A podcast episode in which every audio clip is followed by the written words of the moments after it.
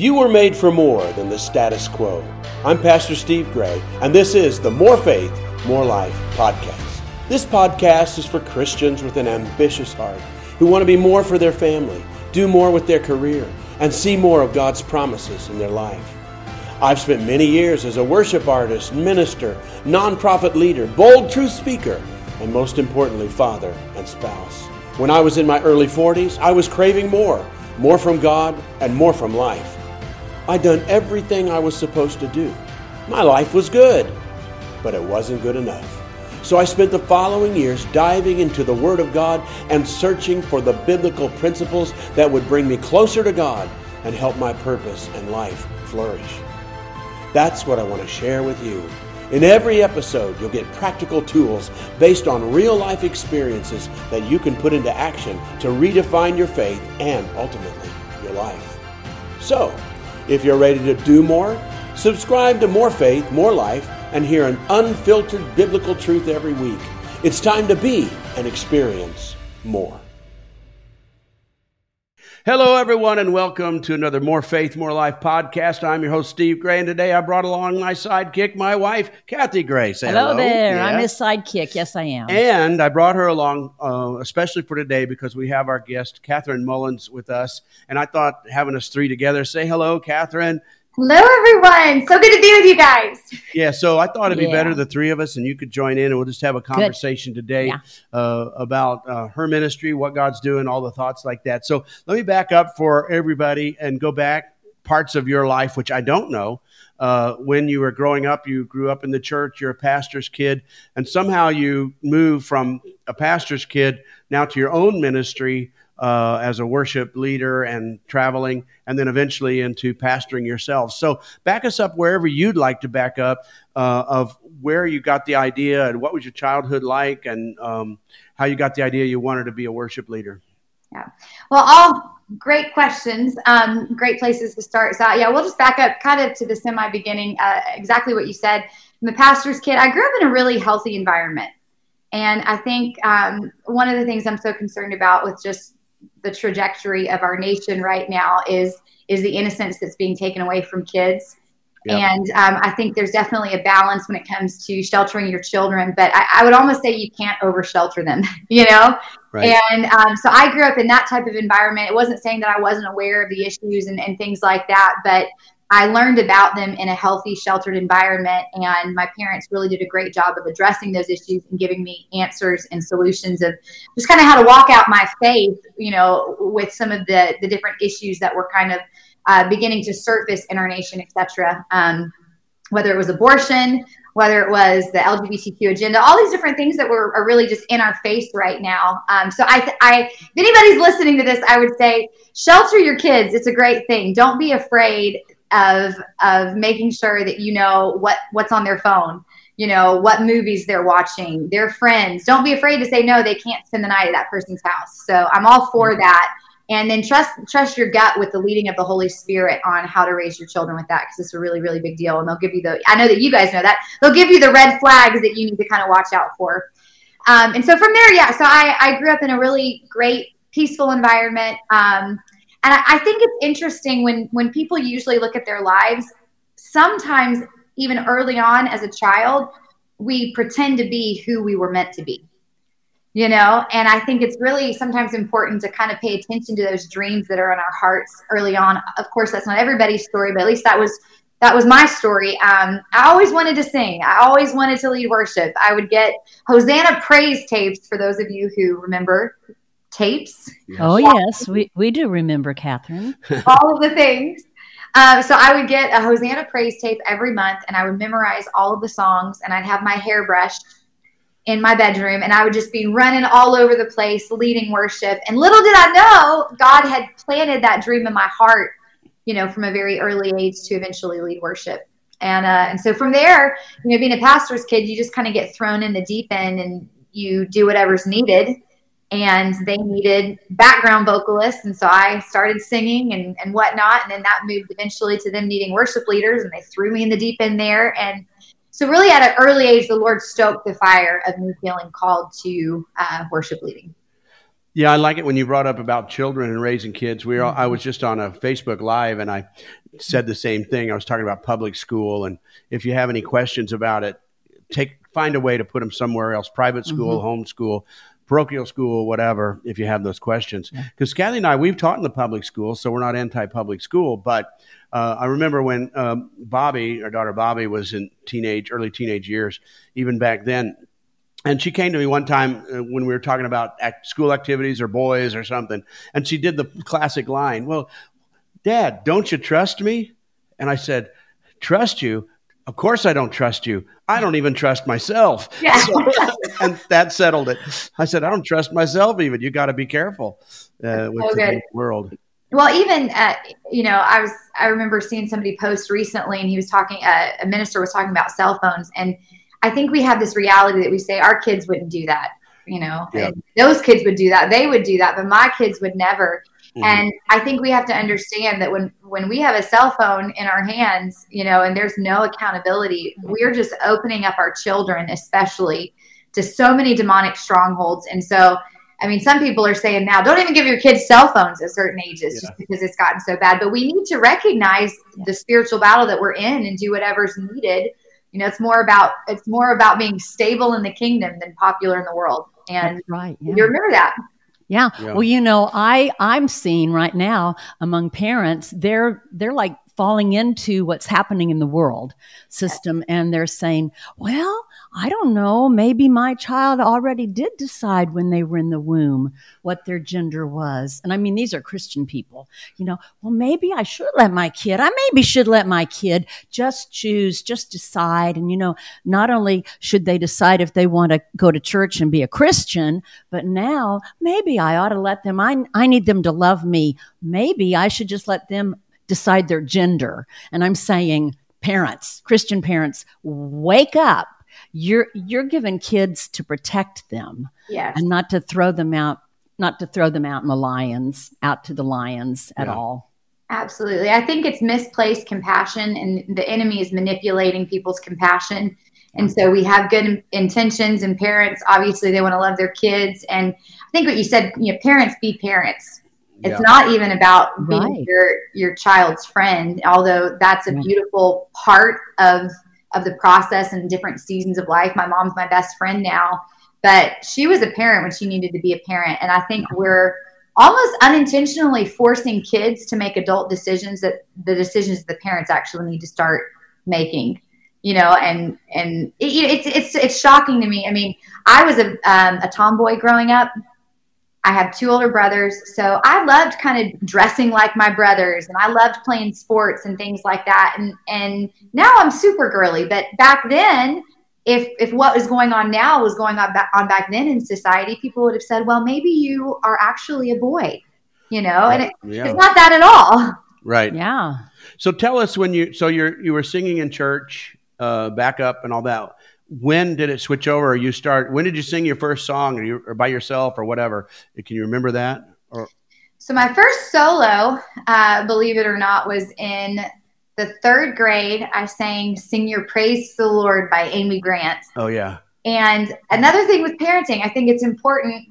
Yeah, I know that we're it's an interesting direction that we're going, but I'm feeling it. Yeah. My mom picked up on what God was calling me to at a very early age.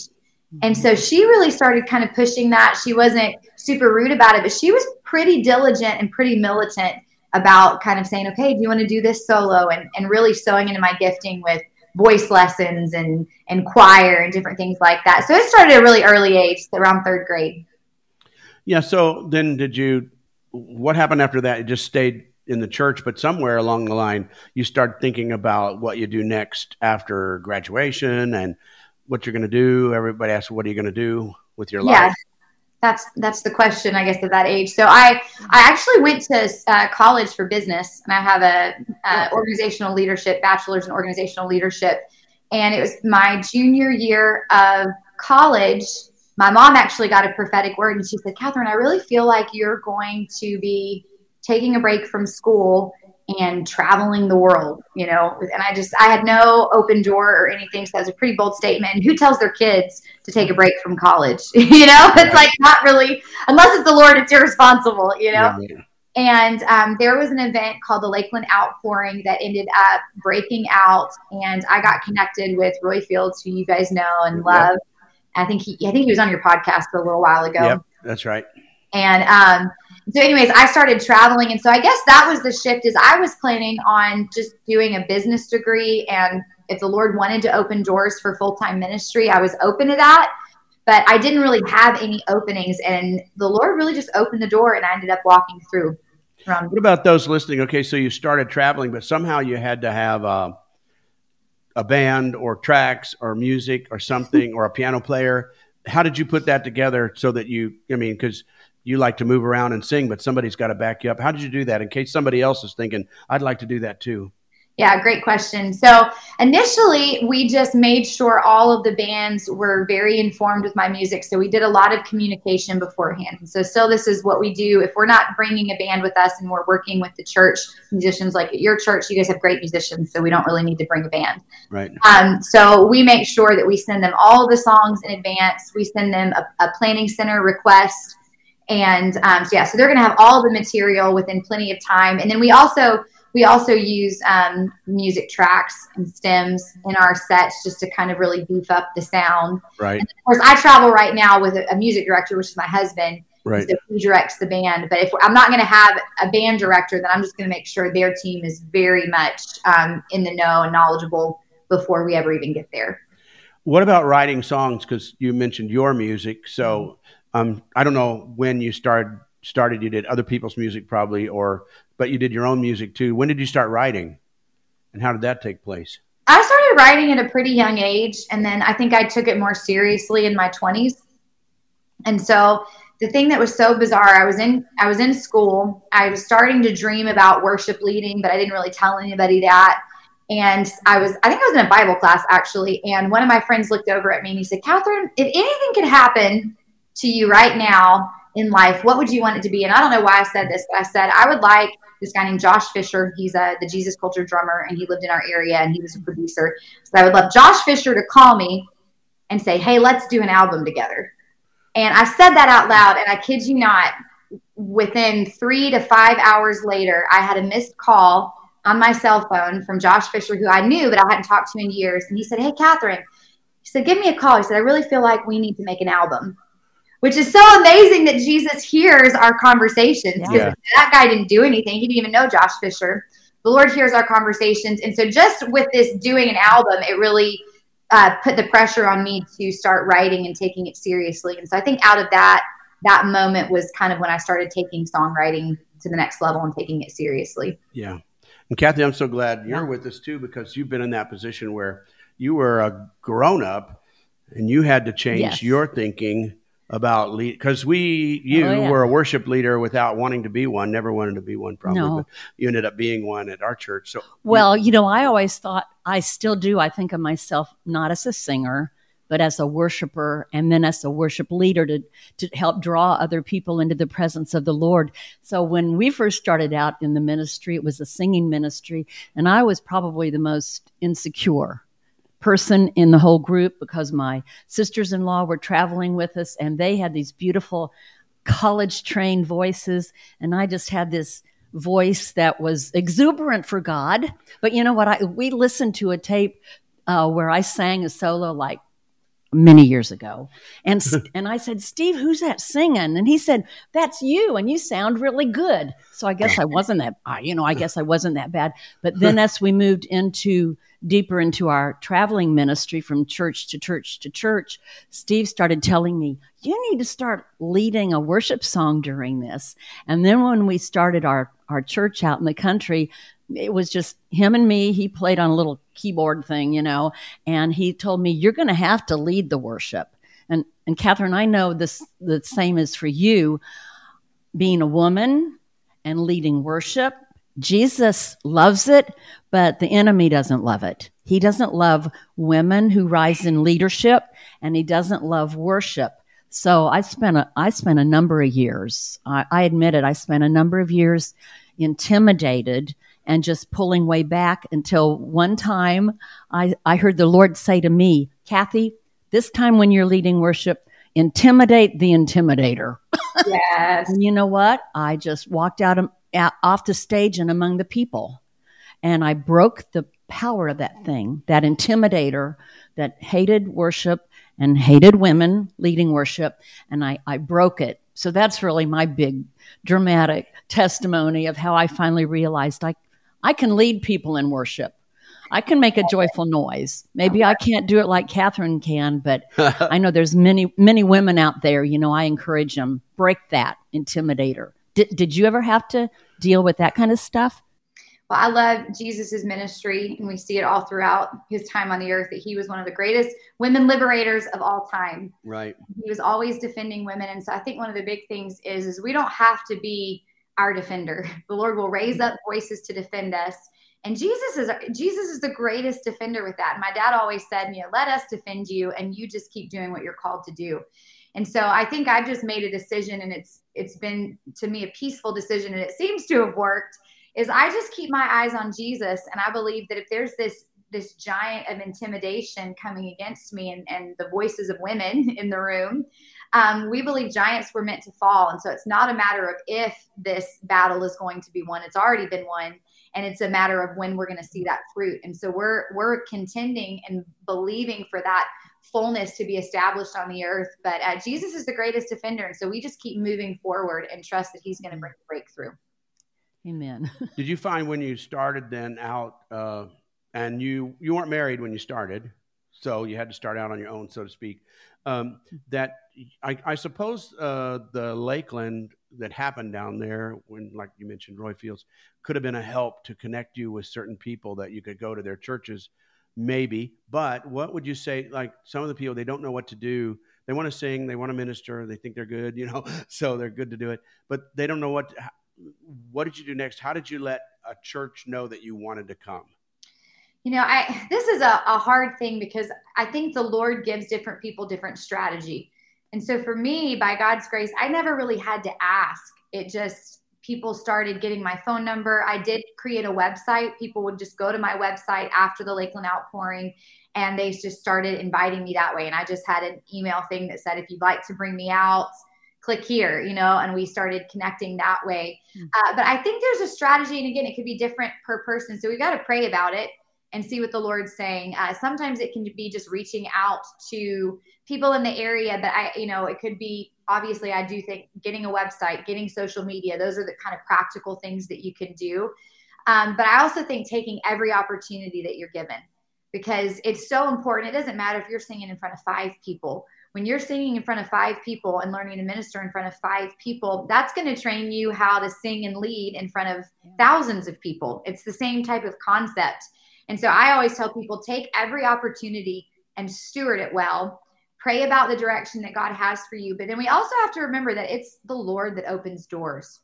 And I think sometimes we want to we want to st- start things in the flesh.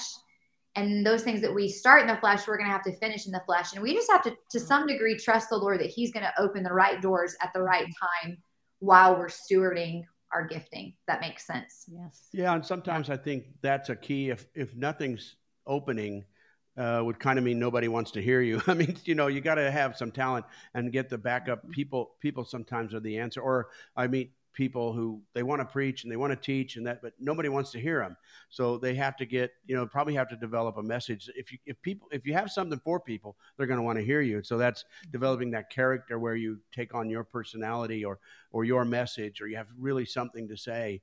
I try to tell them i said have some you need something to say. What do you what do you believe what's what's happening with you? You know Wow. So uh, okay, so you did that and you got going. I, I, am like I'm glad to hear that because you know how Lakeland kind of bombed out, and that people that don't know don't care, but those that know will know what I'm talking about. Mm-hmm. But you know, the fruit of it lasted in that Roy got his ministry based out of that, and you picked up and it influenced your ministry, so you could mm-hmm. go forth out of that. So you know that's great, and probably others. God uses so many things to get others started. So it wasn't really a bomb out at all. You know, it really started other ministries that are still going today, yeah. like that. So, and then you got married. Uh, I don't know how that happened. I don't know how when you met. I don't know how you met David or whatever. And so he told me his testimony once, and I believe Steve.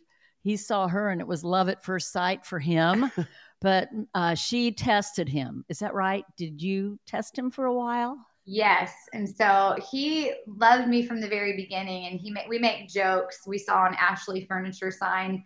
This was years ago that said like five years, no interest. And he said, Hey, Catherine, kind of like our relationship. he liked me at the very beginning. And I was just honestly, I was in my own world doing ministry, was not really focused on that. And uh, long story short, we met at my dad's church, which is the church that we're at now. And I'm so thankful for that.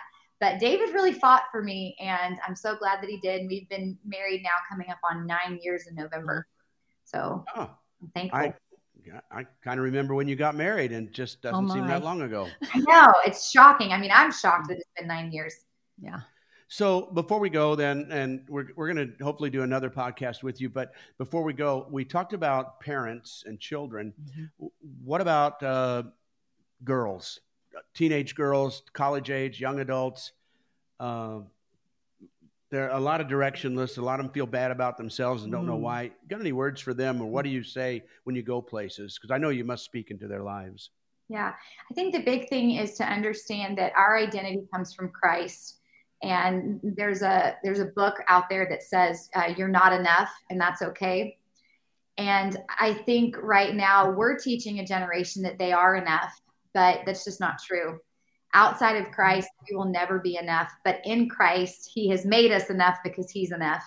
And so I think identity is a really, really big deal. And when we when we get our relationship right with Christ, and when we get that established where we can hear his voice and he really begins to guide and direct our steps and his opinion really becomes the main opinion that matters in our life, that changes our outlook on life that changes our um, outlook on the decisions that we make. That changes our outlook on our own opinion of ourselves.